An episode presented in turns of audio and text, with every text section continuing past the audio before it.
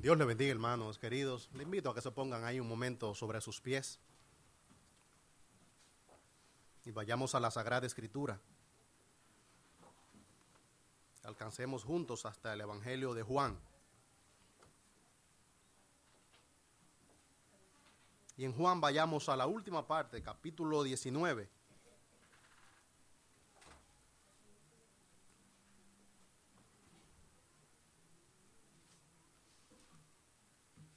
Estaremos leyendo desde el versículo 25 hasta el versículo 27.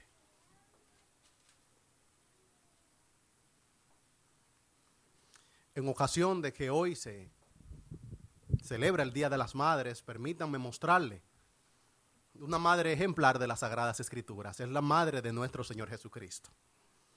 Y permítanme mostrarle esta madre en uno de los momentos más difíciles de su vida. Y es cuando pudo contemplar con sus propios ojos a su hijo en sacrificio haciendo la voluntad de su padre.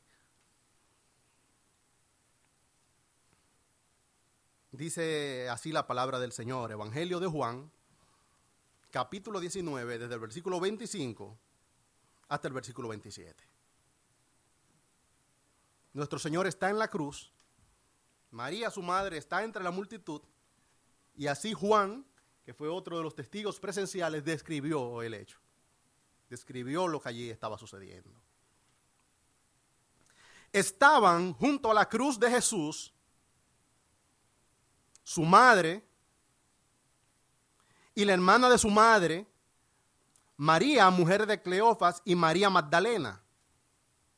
Cuando vio Jesús a su madre y al discípulo a quien él amaba, que estaba presente, dijo a su madre, Mujer, he ahí tu hijo. Después dijo al discípulo, he ahí tu madre. Y desde aquella hora el discípulo la recibió en su casa. Pueden sentarse, hermanos queridos.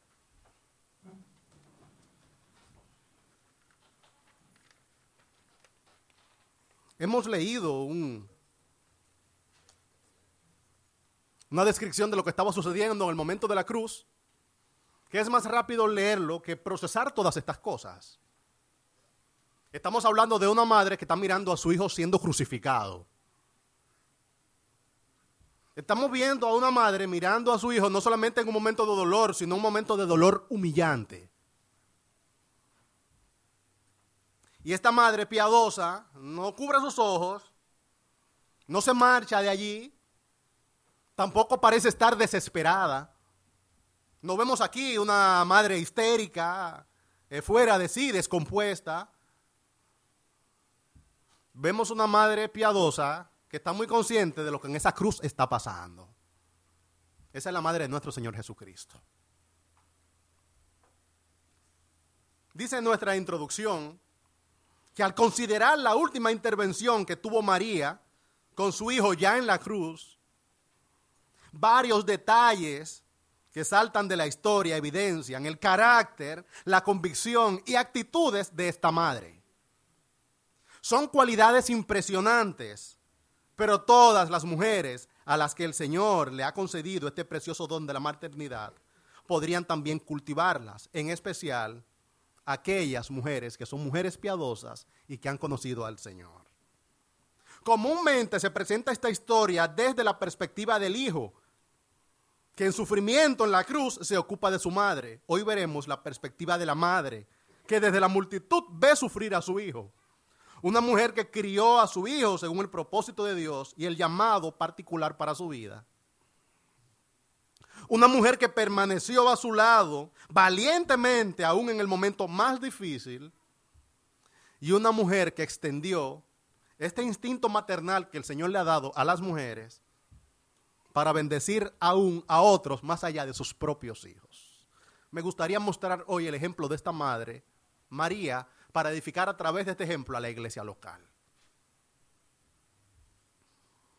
Tengo que como preámbulo decirle que esto no es un ejemplo directo. Usted puede seguir algunos de los ejemplos, algunas de las cualidades de María, pero usted nunca va a poder participar de lo que ella participó. El Señor se encarnó una sola vez y la eligió a ella.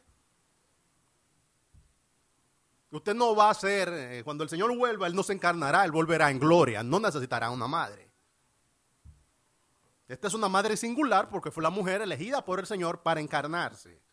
Sin embargo, las cualidades que adornan el carácter de María, eh, me gustaría hoy eh, destacarla delante de toda la iglesia para que sepamos nosotros cuáles son las cosas que tenemos que valorar. Al respecto de esto, hermano, eh, quiero quitar cualquier prejuicio que haya acerca de ver a María como un ejemplo. Hace cientos de años los creyentes protestantes nos separamos completamente de cualquier atisbo de adoración a María eh, que se pueda encontrar. Nosotros estamos en la acera del frente. Nunca hemos visto a María como una mujer que requiera adoración, que la necesite. No hemos sido instruidos en la escritura acerca de que María deba tener un lugar especial. María para nosotros está en el mismo nivel de otras mujeres piadosas de las sagradas escrituras, como Ruth, como Noemí, como Ana, como su familiar Elizabeth. Son mujeres piadosas que fueron utilizadas por el Señor para alcanzar su propósito. Pero nosotros no adoramos a María, adoramos al único eh, que puede merece ser adorado, que es nuestro Señor Jesucristo. No estamos tratando aquí de, inculcar eh, tener a María en un lugar especial, de una vehemencia hacia María, nada parecido. Usted nunca encontrará eso en las escrituras. En las escrituras se presenta a María primero como una joven piadosa y después como una madre piadosa. Impresiona su testimonio desde cuando era una jovencita.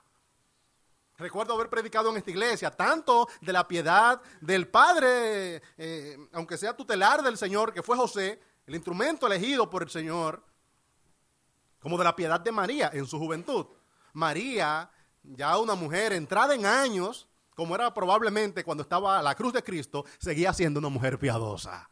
Y el Señor le permitió contemplar aquellas cosas que se anunciaron cuando ella era una joven, meditar en esto durante años en su corazón y después llegar a ver la consumación en una cruz. Tengo que decir también, hermano, que como iglesia estamos muy prestos a darle aliento a las madres.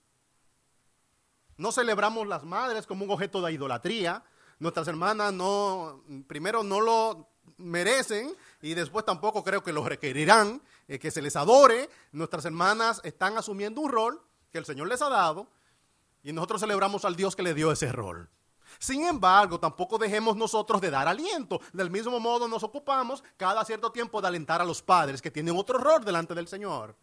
Hoy queremos decirle a las madres que están presentes, hermanas, eh, cuenten con nuestro apoyo. El Señor les ha elegido eh, para este rol particular y nosotros como iglesia nos ponemos al lado suyo y le decimos que para nosotros eh, son en extremo importante. Están haciendo para la gloria del Señor una preciosa tarea y queremos motivarles al respecto. Hay toda una serie de principios en la escritura que durante años hemos mostrado acerca de que las madres deben ser honradas. De que es un asunto agradable delante del Señor cuando una madre es colocada en un lugar eh, privilegiado, en un lugar de reconocimiento. Siempre recuerdo a Salomón en sus mejores años, al principio de su reinado, quizás el primer encuentro que tuvo con su madre después de haber sido hecho rey. La madre vino donde Salomón a presentar una solicitud y lo que hizo Salomón es que él dejó su trono y fue donde su madre se inclinó. La acercó, buscó una silla, la colocó al lado de su trono y tuvo ahí en el trono una conversación con su madre.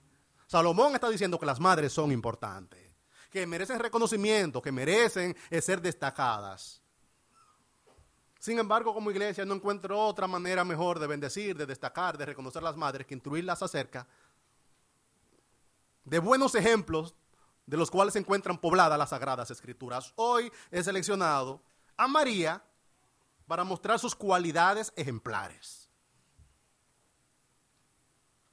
En primer lugar, estaré mostrando que María en la maternidad no alcanzó los sueños suyos o los sueños de sus hijos, alcanzó ella el propósito del Señor. Lo primero que puedo decirle a cualquier madre que esté aquí hoy congregada, que es mi deseo, es como su pastor, que asuma el rol de la maternidad, no tanto como que este es el sueño suyo particular o que este es el sueño de su esposo. No, los hijos son un proyecto de Dios y deberías ver esto del mismo modo que lo vio María cuando lo recibió, que dijo ella, he aquí la sierva del Señor, hágase conmigo conforme a tu palabra. Una mujer piadosa asume la maternidad como un rol que ha recibido, un privilegio que ha recibido del Señor. Esta última etapa del ministerio de nuestro Señor, eh, sospecho que fueron días muy amargos para María.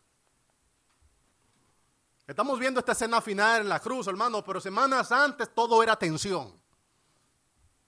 Todo era sobresalto. Su hijo está siendo públicamente cuestionado, su hijo está siendo perseguido, lo están buscando para matarle. Yo estoy imaginando el corazón de esta mujer, cómo en su aspecto humano eh, debía haber sido sometido al estrés más grande, pero al mismo tiempo me consuela mirándola a los pies de la cruz, no una mujer desconsolada, sino una mujer con entereza que está mirando que en su hijo se alcanzaron los propósitos del Señor. Hermanas queridas, salvando todas las diferencias, los hijos suyos también han sido eh, creados por Dios con un propósito y la mejor tarea que puede asumir una madre es asumir la vida con sus hijos, la vida de sus hijos, a la luz de los planes y los proyectos del Señor.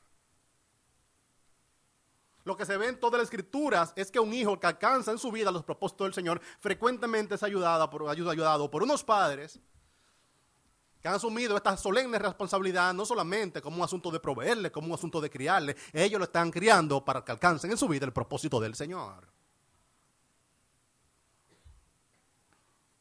Hay cantidad de casos que podría citar en la escritura de padres que entendieron que sus hijos no eran unos más, Hermana, si el Señor le ha dado hijos, si el Señor le ha dado la bendición eh, de llegar a ser madre, entienda eh, que no es solamente para eh, satisfacer un rol social. Usted está siendo en este momento utilizada por el Señor como un precioso instrumento. Y lo mejor que usted puede hacer es asumir su rol materno para alcanzar los propósitos del Señor. Entre los casos que puedo mencionar, recuerdo, eh, por ejemplo, el caso de Samuel. La madre de Samuel entendió que su hijo podría ser valioso para los propósitos del Señor. Ella no solamente estaba criando, ella estaba criando un hijo para Dios. Juan el Bautista, por ejemplo, un primo del Señor, ese fue un niño deseado, protegido y criado por Zacarías y Elizabeth para que alcancen su vida los propósitos del Señor.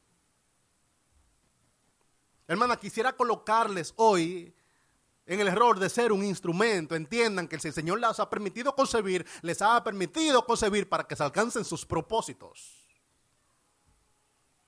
Este caso, hermano, es consistente en la escritura. Hombres que llegaron, mujeres que llegaron a ser útiles para el Señor, muy útiles para el Señor, vienen de familias muy piadosas, que asumieron que la maternidad era más que criar, era criar a la luz de los propósitos de Dios. En un momento de mucha oscuridad dentro del pueblo de Israel, en los tiempos de la monarquía, hubo un rey que muy probablemente iba a morir siendo un niño, pero aparecieron unos tíos suyos que los ahijaron, lo protegieron, lo llenaron de tierno cuidado, y a través de ese cuidado el Señor se levantó un instrumento. Es la historia preciosa del rey Joás, del sacerdote Joyada y su esposa, que no siendo suyo, pero lo criaron para el Señor. Hermana que estás aquí presente, quisiera motivarte, animarte, alentarte a que críes con propósito, que no solamente digas, yo quisiera que mis hijos lleguen a ser profesionales, yo quisiera que sean felices, yo quisiera que tengan una familia, asuma como proyecto, yo quiero que mis hijos en su vida alcancen los propósitos del Señor. Quizás este es el ejemplo más recurrido, pero Timoteo fue formado por mujeres para que alcancen su vida los propósitos de Dios. Hay en todo esto al día de hoy mucha controversia en la sociedad. Yo le doy seguimiento a la BBC y lo que publica en español. La BBC tiene un plan de contenido, hermano, que está orientado eh, a minar los fundamentos mismos de la sociedad mensualmente usted encontrará uno o dos artículos acerca eh, del liberalismo sexual, de la homosexualidad, eh, de todo esto, y encontrará un artículo en contra de la maternidad. ¿Por qué razón hay mujeres que no quieren ser madres? Mujeres que quedaron frustradas después de concebir. Eh, ¿Por qué razón es injusto que las mujeres sean que conciban? Usted encontrará una sociedad que está bombardeada respecto de estas cosas. Contrarrestamos todo esto, hermano, diciéndole que usted no está alcanzando en su maternidad los sueños suyos, los sueños de sus hijos. Usted está alcanzando los sueños y propósitos del Señor. Cuando una madre concibe, no está dejando sus propios sueños. Le dice, no, yo no quiero concebir porque yo tengo que alcanzar mis propios sueños. Cuando concibes, no estás abandonando tus sueños para asumir los sueños de tus hijos. Estás asumiendo el propósito, los planes eternos de Dios.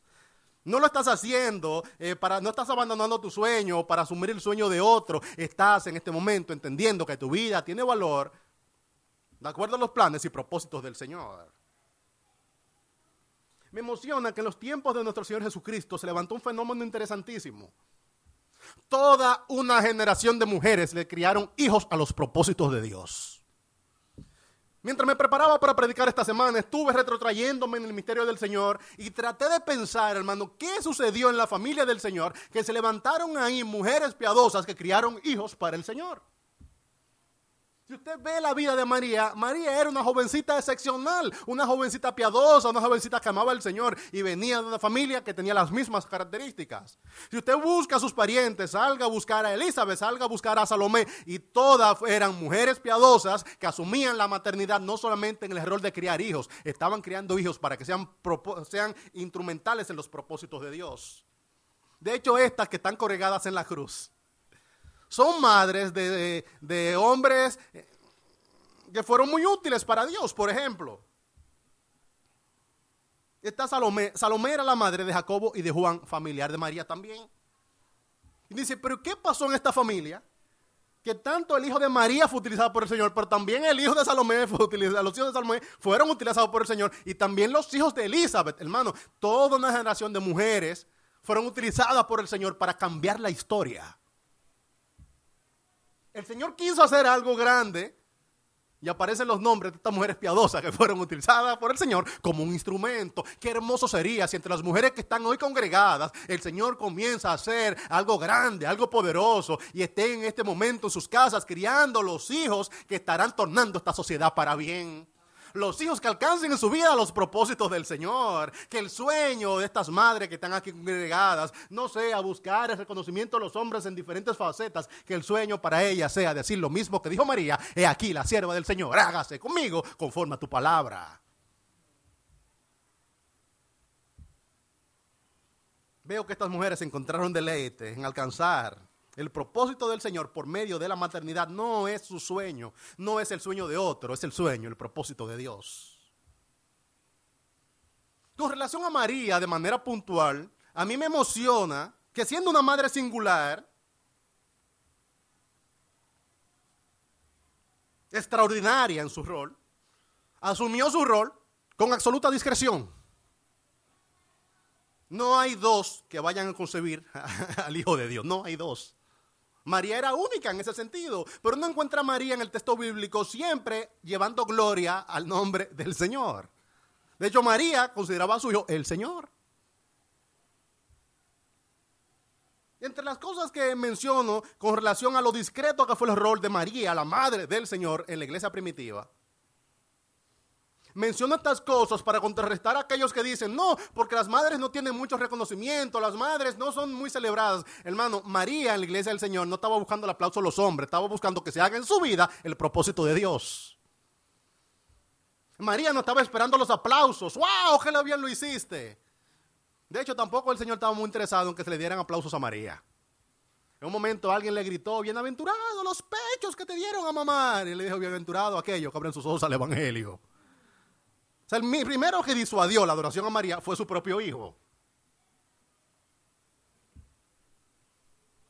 María fue una madre singular y extraordinaria, y ella misma, hermana, no escribió ningún libro. oh, pero ¿dónde está el Evangelio de María? No existe. Te va a encontrar el de Mateo, el de Marco, el de Lucas y el de Juan. y con toda seguridad, todos los evangelistas consultaron a María, pero ni siquiera le dan el crédito. Ninguno de ellos dicen, yo tuve una reunión hoy con la madre del Señor y en la reunión me dijo, no, María no le interesaba salir en los créditos, hermano. Muchas de las historias que están documentadas en el Evangelio definitivamente lo vivió alguien que tuvo con él un contexto hogareño y probablemente fue su madre y estaba disponible. Pero usted no va a encontrar aquí testimonio de María. Déjenme decirle cómo era. No, hermano. María estaba enfocada en alcanzar en su vida los propósitos del Señor en la maternidad. Aunque no recibiera aplausos, María no fundó ninguna iglesia. Sí, porque la iglesia en tal ciudad la fundó tal apóstol, la iglesia en otra, y esta la fundó María. María no fundó ninguna iglesia, hermano. De hecho, después de esta escena en la cruz, María tiene en la iglesia primitiva absoluta discreción. La última referencia que tenemos de ella es que estaba en el aposento alto, junto con otros discípulos y otras mujeres, orando y rogando al Señor. Y aún así hay algunos que quieren que María ruegue por nosotros, hermano. Ella misma tenía necesidad de Dios y estaba orándole a su Dios, teniendo una vida normal como cualquier otra mujer piadosa. Su nombre no tiene preponderancia en las escrituras. Cuando se menciona a María, primero se mencionan a los apóstoles, después los otros discípulos, otras mujeres y también María. Y tampoco aparece María aquí diciendo, denme los créditos, yo fui que lo crié, ese muchacho fui yo que lo formé. No. María entendía que ella estaba siendo instrumental por el Señor, pero que ese muchacho era de él. Ella fue utilizada por el Señor, gloria al Señor por eso, pero nunca intentó ostentar esa posición. Con esto quiere decirte, querida hermana, que si el mundo en este momento no te aplaude, tú no estás trabajando para el mundo, tú estás trabajando para alcanzar los propósitos de Dios. No, que la sociedad no me aplaude, el marido no me aplaude, las otras no me aplauden, hermano. Espere usted que un día encontrarse con el Señor en su presencia y que el Señor le diga cosas que usted no supo, pero de qué manera fue utilizado usted por el Señor para alcanzar eh, en la maternidad sus propósitos. Me llama la atención el hecho de que María no se aferró nunca a su sueño para su hijo. Ella estaba aferrada a la voluntad de Dios. Encuentro muchas madres que ya tienen un sueño muy concreto para la vida de sus hijos. Mi hijo será tal cosa, hermano, no se aferre a eso. Aférrese a Dios, a lo que Dios puede hacer con la vida de su hijo. Dice Lucas 2.19, hablando de cuando María recibió esta noticia y después lo que pasó en los primeros años, por ejemplo, con la visita de los magos, lo que ellos dijeron. Pero María guardaba todas estas cosas, meditándolas en su corazón. Y tuvo 30 años para meditar en estas cosas. Y por eso 30 años después usted encuentra una María al pie de la cruz que no está descolocada porque tuvo 30 años para entender que Jesús no era uno más, tuvo 30 años para entender los planes y los propósitos del Señor, tuvo 30 años eh, para interiorizar que aún en el sufrimiento Dios podía alcanzar su propósito. María en la cruz no está descorazonada, desesperanzada, porque María tuvo 30 años meditando en los planes y en los propósitos del Señor. Hermana, si tú piensas más en los planes y los propósitos del Señor que en tus sueños para tus hijos, te irá mejor porque tú entenderás que el Señor alcanzará tus propósitos aún en el sufrimiento. En esta etapa del ministerio del Señor, María, si se deja llevar de los instintos maternales solamente, quizás hubiese intentado salvar al Señor. Que me lo van a crucificar. ¿Quién? A mi hijo Jesús. Miren, una madre en la carne, hermano, lucha con un soldado romano. Una madre en la carne que ve que le están sacrificando un hijo, lucha con un soldado. Ahora María en la cruz, hermano, está presenciando esto. O sea, ella ahí, hermano, yo me imagino cuando pusieron los clavos en sus manos, yo me imagino cuando levantaron la cruz, imagino cuando la lanza atravesó su costado y María vio eso, hermano. Es la interesa de una mujer piadosa.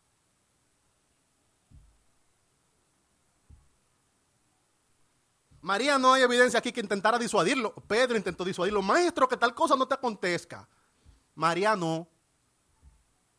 Así como dijo de ella misma, he aquí la sierva del Señor, hágase conmigo conforme a su palabra, que se haga con él conforme a la palabra del Señor. Y si el Señor lo llamó para eso, eso toca. Quizás María pudo ir delante de las autoridades y confirmar lo que las autoridades decían. Dicen, no, es verdad, él es hijo de José. Si ella dice que es hijo de José, ¿le salva la vida? Ese no es hijo de Dios, es hijo de José, yo lo sé. Cuando viene a ver lo apresan, pero es mejor mi hijo preso que muerto, le salvé la vida. No, María no hizo eso. Quizás pudo haber dicho, es un enfermo mental, lo dando las autoridades, decir, no le hagan caso, que es que él está loco, es un enfermo mental. No, María entendió, mi hijo es un instrumento para alcanzar los propósitos del Señor, que se haga con él también conforme a la palabra del Señor.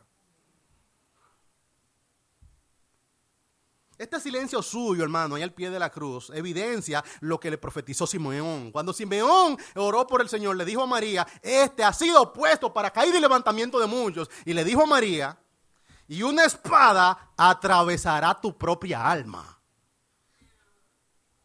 El llamado del Señor por la vida de María fue un llamado duro. Es ver un hijo que iba a ser el siervo sufriente, un hijo que iba a estar clavado en una cruz, un hijo que iba a ser avergonzado por toda la sociedad, un hijo que su pueblo completo le iba a rechazar, un hijo que todos gritaron, crucifíquenlo, crucifíquenlo. Una espada estaba atravesando su propia alma, pero los propósitos del Señor estaban siendo alcanzados.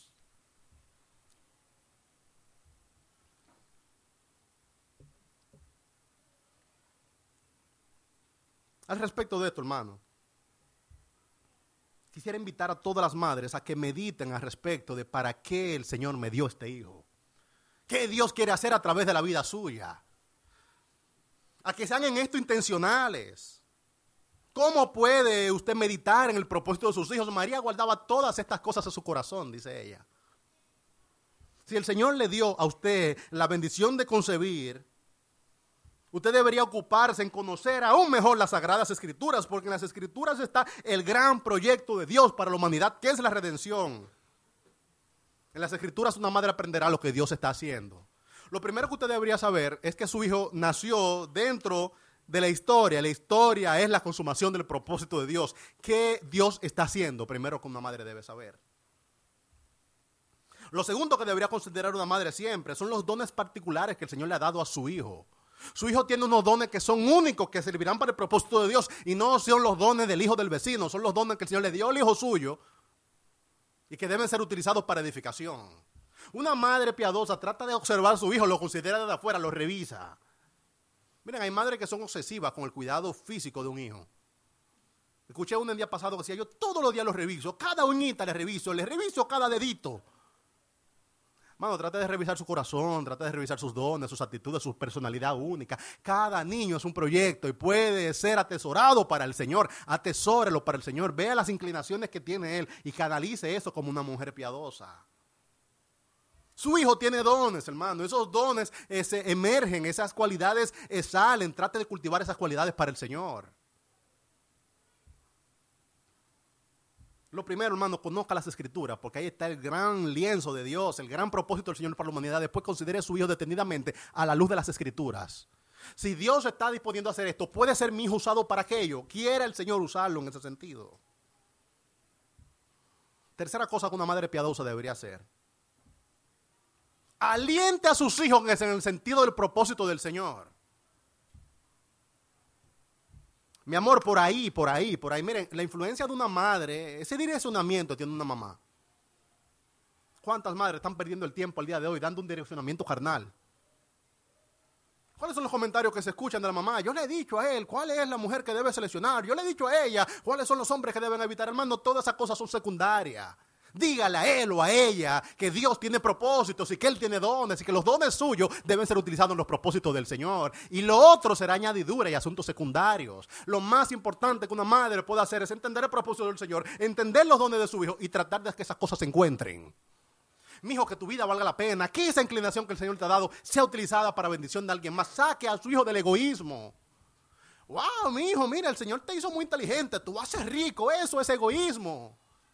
Dígale, el Señor te ha dado sensibilidad, el Señor te ha dado dones, te ha dado capacidad, que eso sea utilizado y que repercute en bendición de mucha gente. Ese propósito de edificación corporativa debe ser inculcado desde temprano. Dígale a un niño, dígale a una hija mía que tu vida valga la pena de aquí hasta la eternidad y que sea de bendición para mucha gente. Ore al respecto de eso.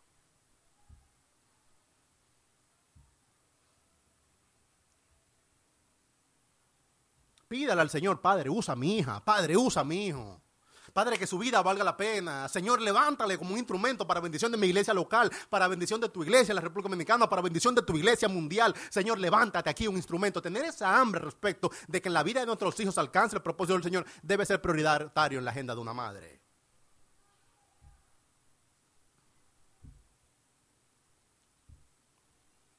Recuerdo hace mucho tiempo, he mencionado la anécdota, he mencionado la ilustración en la iglesia, pero vuelvo a leerlo. Es un hijo de este famoso predicador, Charles Stanley. Su hijo escribió un libro acerca de inculcar visiones en nuestros hijos y él estuvo testificando en su libro acerca de cómo su padre le inculcó una visión piadosa. Él se llama Andy, es hijo de Charles Stanley de Ministerios sin Contacto. Dice él en su libro En muchos sentidos siento que soy el producto de una visión que mi padre me comunicó siendo un niño. Desde muy temprana edad me solía decir, Andy, Dios tiene algo muy especial para tu vida, te va a usar de una manera poderosa. Sus palabras se abrieron camino hasta mi corazón. Durante mis días en la escuela secundaria, aquellas palabras me flotaban en la mente en unos momentos que yo consideraba muy poco apropiados. Andy, Dios tiene algo muy especial para tu vida, te va a usar de una manera poderosa. Es probable que su visión para mi vida fuera lo que más me ayudó a caminar sin peligro por el camino minado de la adolescencia. Hermana, inunda la mente de tus hijos con visiones piadosas. Mi hijo, tú tienes dones. Mi hijo, el Señor te ha dado una gracia. Mi hijo, mi hija, tú tienes una facilidad especial para esas cosas. Órale al Señor, lloro al Señor por ti, para que tus dones sean utilizados para edificación. Dejar a tus hijos como nacieron es dejarlo en el egoísmo. Abre la ventana de oportunidad de que su vida puede ser valiosa para alguien más y de aquí y hasta la eternidad.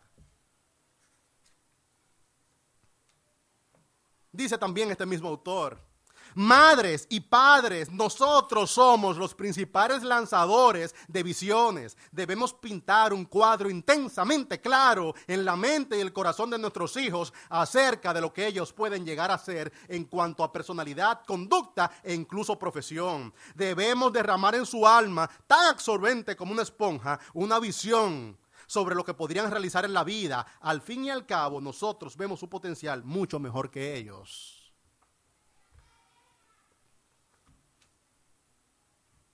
¿Cuántos casos han habido en la historia de madres piadosas que inundaron la mente de sus hijos con una visión? Les he mencionado en otra ocasión a Susana Wesley, madre de los Wesley, que oraba todos los días por sus hijos y le daba un testimonio piadoso. Cuando ellos llegaron a ser hombres eh, y mujeres, eh, tenían esta mente, eh, esto muy vívido en su mente, y es que su madre amaba al Señor y que oraba por todos ellos. Al respecto de orar por los hijos, hermano, hay una anécdota un poco curiosa, y es de otro predicador, Carlos Spurgeon, hablando él de su mamá, decía. Esta es, es Carlos Spurgeon hablando de su madre, decía él. No podría decirles cuánto debo a las solemnes palabras de mi buena madre cuando éramos todavía unos niños, nos sentábamos en torno a la mesa y leíamos versículo por versículo la Biblia y ella nos explicaba las escrituras. A continuación venía el momento de las súplicas, posteriormente venía la oración de nuestra madre. Recuerdo que en una ocasión su oración fue así.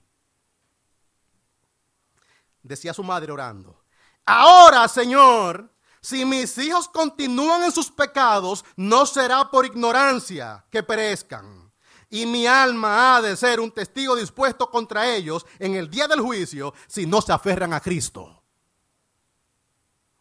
Esa idea de una madre sirviendo de testigo voluntario en contra de mía traspasó mi conciencia y sacudió mi corazón. Esta intercesión por ellos ante Dios y por Dios ante ellos es el verdadero camino de llevar los hijos a Cristo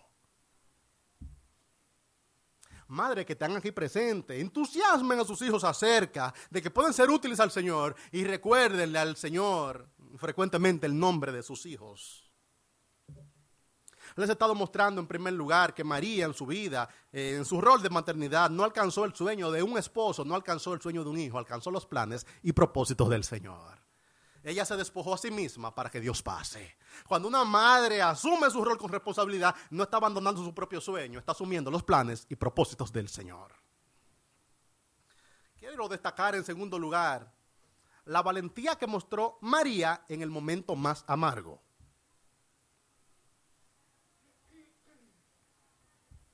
¿De qué manera fue que una espada traspasó su alma en este momento y las semanas finales que condujeron al Señor a la cruz? Hermano, digo esto no de una perspectiva humana, sino de una perspectiva de convicción. Yo sé que estas cosas es más fácil afirmarlas que sentirlas, porque el momento es difícil. No quiero ser irrespetuoso, hermano, hacia el dolor de una madre que está sufriendo ante el sufrimiento de un hijo. Sin embargo, digo esto desde mis convicciones. Yo puedo ver el caso de María y sospecho que en la cruz María, por sus convicciones, estaba presenciando un asunto agridulce pero que desde sus convicciones era el momento más alto en la vida de su hijo. Así como una madre se emociona cuando ve a un hijo desfilando en graduación, por ejemplo, o dando el discurso de fin de año, diciendo lo logré como madre, logré que mi hijo fuera bachiller. Yo imagino a María al pie de la cruz viendo a Cristo triunfando. Y por dentro ya se está desgarrando porque en su humanidad está presenciando el sacrificio de su hijo, pero al mismo tiempo sus convicciones están en este momento aflorando diciendo, para eso ha nacido y eso ha alcanzado, alcanzado el propósito de Dios en su vida. Así como quizás a otra madre le entusiasmaría el matrimonio de un hijo, de un hijo su éxito profesional, su salud a María le estaba entusiasmando en este momento que se estaba cumpliendo en su hijo lo mismo que se había profetizado sobre él.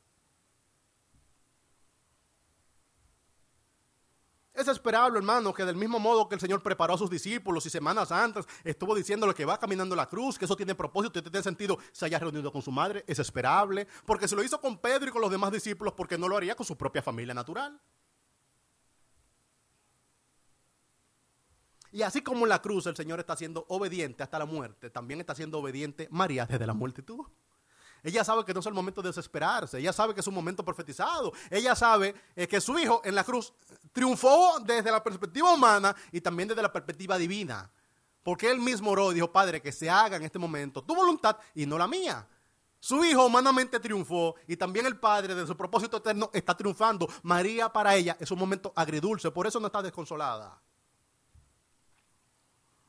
Sin embargo, me veo en la necesidad de traer aliento a las hermanas que están aquí y que están criando. Miren, en un mundo caído, una madre tendrá que depender del Señor y llenarse de entereza. Hermanos, ser madre trae unos sufrimientos que son especiales y yo desde la perspectiva de un padre no necesariamente puedo entenderlo completamente. Quiero invitar a los padres que están aquí hoy congregados a que entiendan que el nivel de vinculación que llega a tener una madre con sus hijos es muy profundo. Nosotros podemos decir que es lo mismo, nosotros somos una sola carne y demás, pero ella fue, hermana, que lo tuvo en su vientre durante nueve meses. Y después lo amamantó. Y el calor de su cuerpo y el latido de su corazón, la vinculación que llega a tener un hijo con una madre, hermano, eso es demasiado profundo y eso hace que el dolor en una madre sea aún más profundo que el dolor en el padre. Y es cierto que los padres sufrimos, hermano, y nosotros podemos decirlo poéticamente, sufrimos al mismo nivel. Hermano, yo le diré, deberíamos sufrir al mismo nivel, pero ella fue que lo concibió en su vientre, ella fue que lo, lo, gestó en su vientre, ella fue que lo parió con dolores, ella fue que lo cuidó cuando, cuando estaba más desprotegido. Además, ella ha volcado su vida completa y ha puesto en él eh, todo su futuro, toda su esperanza, todo su plan, toda su diligencia. Una madre llega a sufrir a unos puntos, hermano, que es más profundo que el sentimiento que cualquiera de nosotros como hombre pueda llegar a empatizar. Madre que estás aquí presente, tendrás que sufrir porque tus hijos van a lidiar con enfermedad, peligro y tristeza. Nosotros no estamos en una burbuja, sino en un mundo caído.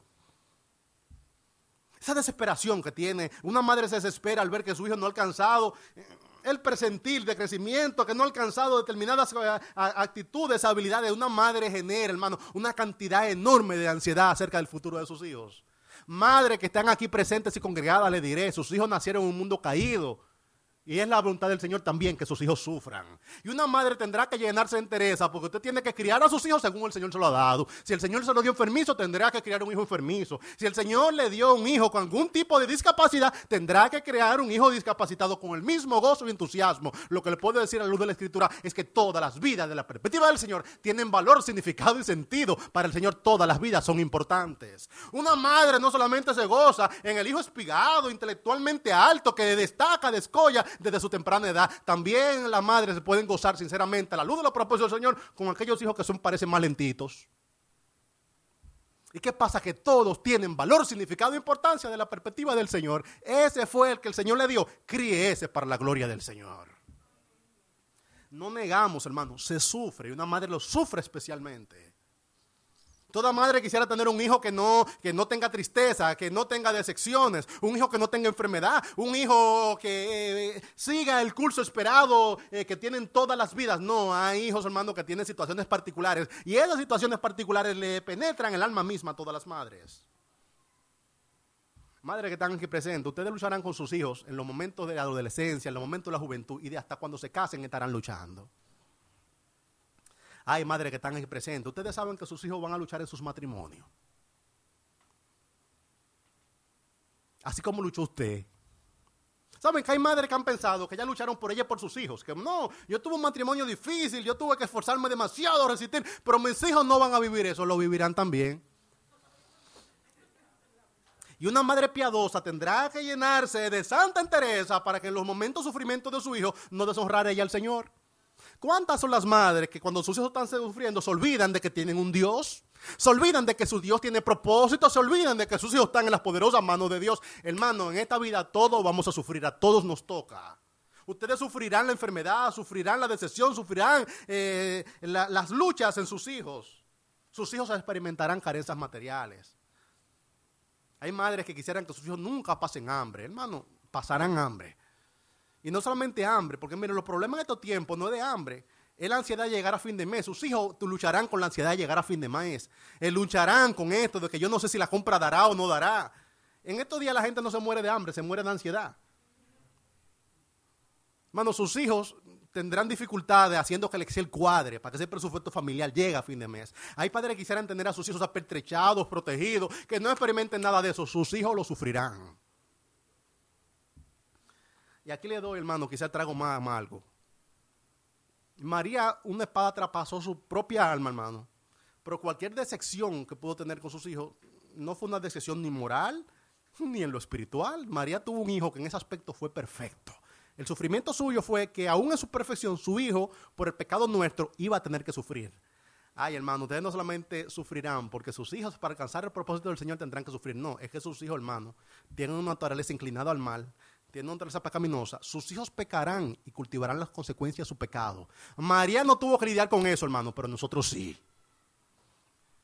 Oye, yo quisiera sacarle los tiros al corazón de mi hijo para que no pecara. No, hermano, su hijo tiene potencial para la maldad y practicará el pecado. Y el Señor le perdonará y también cultivará las consecuencias. Wow, si nuestros hijos no pecaran, qué hermoso sería. En ese sentido, a María le fue mejor que nosotros. Es verdad que el de ella terminó en una cruz, hermano, pero por lo menos el de ella no conoció pecado. Padre, un, madres que están aquí, ustedes tendrán que lidiar con que sus hijos van a deshonrar primero al Señor y después a ustedes y cometerán pecados y sus pecados tendrán consecuencias, hermano. Y el Señor les restaurará y usted también tendrá que recibir a sus hijos como hijos pecadores. Y quiere el Señor que sus hijos no practiquen la maldad, sino que temprano conozcan el Evangelio. Pero aún si conocieran el Evangelio, en algún momento, hermano, el pecado le alcanzará y tendrá consecuencias. Y nosotros como padres, hermano, tenemos que prepararnos para sufrir.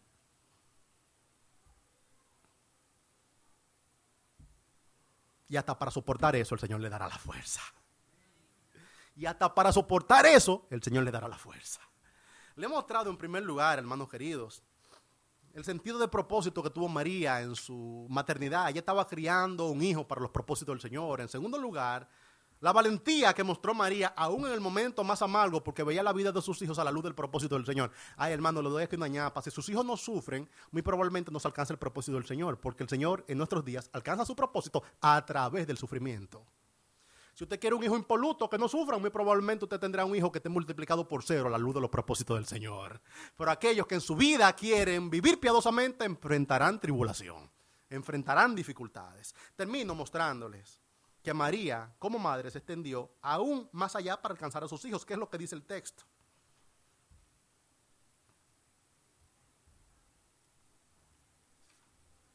Pueden acompañar el versículo 26 y 27. Pueden acompañarme, versículos 26 y 27. En el versículo 25 les he estado mostrando que María presenció de cerca el sufrimiento de su hijo y que como madre su alma fue traspasada. Esto a la luz del versículo 25. A la luz del versículo 26 quiero mostrarle algo más.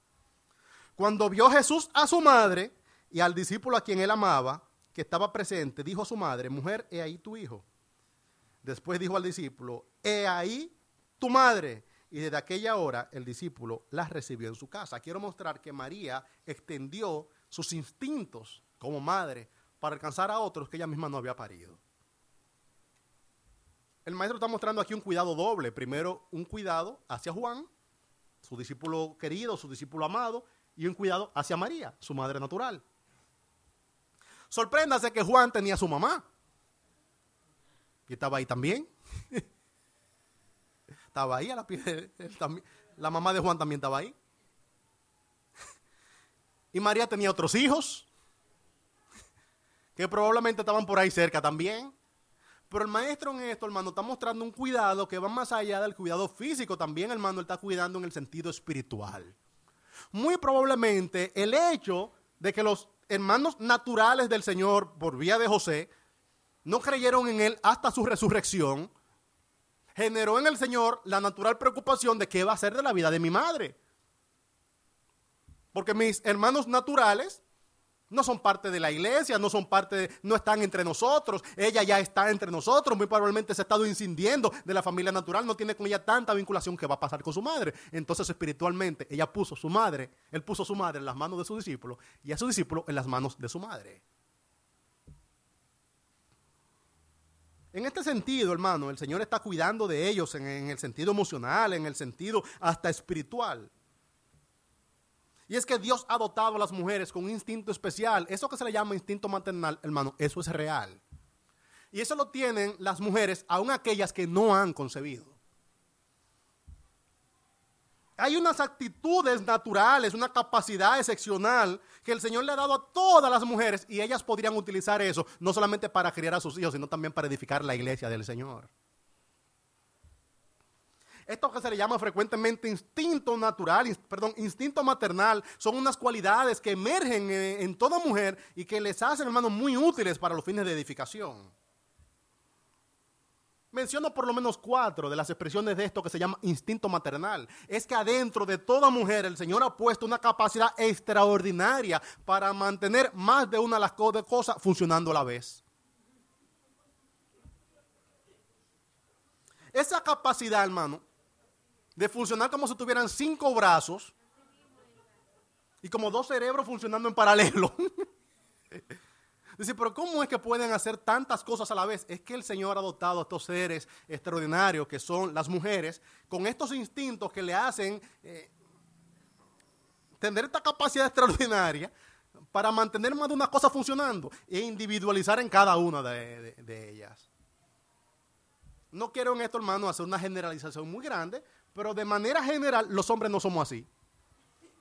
De manera general, atendemos una cosa a la vez y como que nos enfocamos en eso con, con, presión. las mujeres siempre tienen un contexto general, están atentas aquí, también atentas aquí y atienden una cosa allá. No quiero hacer de esto, hermano, una caricatura de la maternidad, pero frecuentemente una mujer tiene la capacidad de atender unas cosas en la cocina, una actividad en lo que está haciendo un hijo y tener una conversación razonable con su esposo. Y el esposo que está haciendo, teniendo una conversación con ella. Es un asunto, hermano. Miren, esas cualidades son muy valoradas en las empresas. Ustedes ven que las empresas prefieren contratar mujeres para determinadas posiciones, es que las mujeres tienen esta capacidad de administrar muchas cosas a la vez y terminan siendo muy útiles eh, también en las empresas. Eso es algo que el Señor le ha dado a las mujeres. Ténganme ahí cuando le menciono la cualidad, recordar, eh, manténganse recordando que le menciono esto para que entiendan que esas cualidades pueden ser utilizadas para la edificación también de la iglesia local. Esta cualidad que tiene una mujer de mantener más de una cosa funcionando a la vez son preciosas también en la vida de la iglesia. Mire, las mujeres el Señor le ha dado de manera natural una disposición muy hermosa a sacrificarse durante largo tiempo por el bienestar de los otros. Y esa capacidad que tiene una mujer de, poner un proyecto, de poner un plan para atender el plan y proyecto de los hombres, hermano, eso es un asunto que se lo ha dado el Señor. Las mujeres llegan a tener un sincero deleite en que otros alcancen su propósito. Y, esto de aupar, aupar la vida de los otros para que su vida alcance un propósito, son maravillosas en la vida de las mujeres. Ay, hermano, el Señor le ha dado a las mujeres un instinto de protección que les hace estar especialmente alerta a cualquier cosa que pueda poner en riesgo la vida de sus seres amados. Son mamagallina. Pero las mujeres no son mamagallina cuando se casan. Aún antes de casarse son sobreprotectoras. Tienen un, sano celo en el mejor de los casos eh, al respecto de su núcleo familiar. Yo parece que estoy testificando, hermano. Yo crecí rodeado de mujeres. Y todas son mamá gallina, hermano. Yo busco todas mis primas, todas las mujeres que vivieron en mi casa, todas mis hermanas. Es un instinto natural de protección que hay en las mujeres que el Señor se lo ha dado. Y todo eso es hermoso, eh, no solamente la maternidad directa, sino también cuando utilizan esos dones en la vida de la iglesia local. Cuando el Señor le dijo a su discípulo, ahí tu madre está cuidando a su discípulo. Frecuentemente se dice, ah, que el Señor está teniendo cuidado de Juan. ¿Y quién no quisiera tener una madre espiritual como María? Lo que se dice frecuentemente, ah, el Señor cuidó de su madre ya vieja para que su discípulo eh, amado tuviera el cuidado de ella. No, también estaba cuidando a Juan a través de María. Y yo tengo que ver a María en el ministerio de Juan. y solamente sospechar, hermano, de qué valor habrá sido tener viviendo en su casa una mujer piadosa como María. Eso le cambia la vida para bien a cualquier espiritualmente. ¿Quién no quisiera vivir, convivir con una mujer como María? Dice, y desde aquella hora él le recibió en su casa. o sea, inmediatamente, claro, un gusto. Bueno, tener mujeres piadosas en nuestra vida es un regalo del Señor. Y ese instinto maternal hace que las madres lleguen a proyectarlo en más de un hijo, que no necesariamente ya parieron. Muestro ejemplo de este caso de mujeres que extendieron su instinto maternal, esta cabalidad que le ha dado el Señor de cuidar, de proteger, de sacrificarse a favor de la edificación de la iglesia. El maestro, el Señor Jesucristo, no solamente tenía a María, su mamá, tenía como cuatro Marías más que estaban alrededor de él y le cuidaban. Pero había un ejército de mujeres que se llama en la escritura las mujeres, asimismo, que cuidaban eh, especialmente del maestro. El maestro se movía de una ciudad a la otra y dice que las mujeres iban con él y le cuidaban. Cristo era servido por una multitud de mujeres. Pedro tenía una suegra que estaba enferma. El Señor sanó la suegra de Pedro y inmediatamente la suegra comenzó a servir al Señor y a su núcleo. E, e, es una cualidad que tienen las mujeres eh, que se convierten de mucha bendición para la edificación de la iglesia. No me quiero solamente limitar a los casos de las escrituras, aunque son los mejores.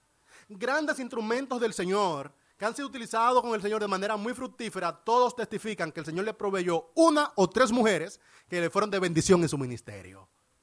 Me mando el Antiguo Testamento, hermano. Recuerdan que el profeta tiene una mujer que le recibió en su casa y hasta mandó a preparar una habitación para el profeta. Pero proyecten eso, 1500 años después, John Stott, que durante 50 años desarrolló un ministerio muy fructífero, el Señor le mandó un regalo una mujer llamada Frances que cuidaba de John Stott y de su ministerio. Y tenía tanta influencia como John Stott en el avance del ministerio suyo. Una vez le preguntaron, Frances, ¿y cómo usted pudo hacerlo? Ella dijo, John Stott escribió 50 libros. Yo escribí 50 libros. O sea que ella veía los libros de John Stott como si fueran sus propios libros, porque sirvió a John Stott de manera muy piadosa y con todos sus dones. Fue tan influyente la vida de Franz en Inglaterra en los tiempos de John Stott que se escribió la biografía de John Stott y quizás tres años después se escribió la biografía de Franz. Ella cuidó de su ministerio, ella cuidó de, eh, de, las personas que trabajaban con él, se convirtió, hermano, en una madre espiritual para muchos muchachos en Inglaterra. Y muchos de esos muchachos que crecieron en el ministerio de John Stott testifican que en gran medida su ministerio ha sido bendecido, impactado a través de los dones preciosos que el Señor le dio a Francis. Predicaba en días pasados cómo Pablo mandó a saludar a Gallo y después le dijo, salúdame también a tu madre, que es mi madre. Miren, en las iglesias locales siempre hay hermanas que asumen un asunto de maternidad. Por decir, no encontrar otro término y con cuidado, porque a veces ha abusado de esto, lo utilizo. Le digo, lo utilizo con cuidado porque se ha abusado de esto a veces, pero el término es una maternidad espiritual. Son mujeres que asumen ser mamá gallina espiritualmente para alguien más. Dorcas, por ejemplo, al parecer era una mujer soltera que tenía un medio, dice que preparaba vestidos para personas que no tenían, estaba sirviendo a la iglesia. Y cuando murió Dorcas, mandaron a buscar a Pedro y le mostraron, miren las prendas que ella hacía eh, para sus hermanos. Lidia, una mujer adinerada, recibió la iglesia en su casa y proveyó para las necesidades de los apóstoles. En el Antiguo Testamento, Débora, dice ella cantando, me levanté como madre en Israel. O sea, que ella veía al pueblo de Israel como si fueran los hijos suyos. Ella quería espiritualmente cuidar del pueblo. Ella quería con sabiduría cuidar de los otros. Es como ser una madre espiritual para el pueblo de Israel. Y digo como testimonio, hermano querido, que los obreros del Señor llegamos a tener muchas, muchas madres espirituales. Mujeres piadosas que llegan a cuidar de uno con mucha ternura, que llegan a sustentar a uno, que llegan a representarle Y eso no rehuimos de eso, hermano, porque eso mismo nos recomendó Pablo a Timoteo. Le dijo Pablo a Timoteo, 1 Timoteo capítulo 5, versículo 2, que considerara a las ancianas como madres y a las jovencitas como hermanas. Con esto, hermano, hay profunda piedad en las relaciones de la iglesia, pero quiero mostrarle a todas las mujeres que están aquí congregadas hoy, si el Señor le ha dado la bendición de concebir, haga las dos cosas. Asuma el proyecto de los suyos a la luz de los propósitos del Señor y al mismo tiempo extienda estos dones preciosos que el Señor le ha dado a usted como mujer para cuidar de su iglesia. Y si el Señor todavía a usted no le ha permitido concebir o no le va a dar esa bendición, hermano, porque no está garantizado, no está asegurado, deleítese en utilizar estos dones que el Señor le ha dado también para la edificación de la iglesia local. Quiere el Señor levantar mujeres piadosas en nuestra iglesia que asuman el propósito de cuidar espiritualmente por alguien más. Les he mostrado en primer lugar, hermanos queridos, asuman el propósito del Señor, no sus propios sueños. En segundo lugar, sufriremos, hermanos, pero mostremos valentía respecto de esto, que el Señor alcanza su propósito en el sufrimiento. Y en tercer lugar, les he mostrado que las madres piadosas no solamente hacen eso en su casa, también lo hacen en la iglesia. Que el Señor quiera que estas cualidades únicas que le ha dado a nuestras hermanas emerjan y se manifiesten en bendición para todo nuestro ministerio. Ahí donde están, permítanme orar por todos, permítanme orar por todos, pero especialmente por las madres que están aquí hoy congregadas oro en este mismo orden, hermano, que he estado predicando. Padre, mira a cualquier madre que está aquí hoy presente, que haya sentido que sacrificó su sueño para criar hijos. Enséñale, Señor, que se está sacrificando por ti primero y no por ellos. Enséñale, Señor, el precioso privilegio que les ha dado la maternidad. Enséñale, Señor, el impacto e influencia que pueden tener en sus hijos. Y enséñale, Señor, que el aplauso lo recibirán de ti y no de los hombres. Como estuvimos viendo esta mañana el culto de servidores, hagamos todas las cosas como para el Señor y no para los hombres. Padre, te pido por las madres que están aquí hoy sufriendo por las decisiones de sus hijos. Mira aquellas, Señor, que se sienten desconcertadas porque sus hijos van caminando por lugares que ellas no entienden conveniente. Permite, Señor, que sean como la madre de Moisés, que un día lo depositó en una canasta y lo puso en las manos del Señor. Padre, cuida a los hijos de todas las madres que están aquí hoy congregadas en este río tumultuoso que es nuestro tránsito por este mundo caído. Padre, cuida a los hijos de todas las madres hasta donde ya no pueden cuidar. Enséñale que aún su instinto eh, fuerte y maternal, Señor, es un instinto limitado. Permite que a sus hijos le vayan bien, porque sus hijos, Señor, se han cuidado por la poderosa mano del Señor. Padre, dale valentía y de nuevo para soportar los errores de, su, de los suyos, Señor, para soportar los desaciertos de los suyos y seguir esperando que en los suyos se puedan alcanzar los preciosos propósitos de Dios. Padre, levanta historias de redención familiar donde las madres puedan decir, yo no salvé a mi hijo, lo salvó el Señor y lo salvó para alcanzar sus propósitos. Padre, ¿cómo no? Te pido por todas las mujeres, madres o no que están aquí hoy congregadas, enséñale que en su rol, su personalidad única, su corazón único, Señor, sus instintos únicos pueden ser utilizados también de manera espiritual. Permite, Señor, que espiritualmente, como madre, Señor, se asuman y edifiquen la iglesia. Permite, Señor, que estas capacidades únicas que tú le has dado a todas las mujeres, si no tienen, Señor, ahora mismo hijos donde puedan ejercitarlas, enséñale, Señor, que ellas tienen iglesia. Y que esta iglesia, Señor, sea adornada por los preciosos dones que tú le has dado a cada una de estas hermanas nuestras. Padre, bendice a las madres, alienta a las madres. Mejora el entendimiento que tienen de su rol, Señor, y el fruto que están obteniendo cuando lo están haciendo. Todo esto para tu gloria, en el nombre de Jesucristo. Amén. Que el Señor les bendiga especialmente a las madres que están aquí congregadas. Nuestro ministerio de alabanza nos despide con canción.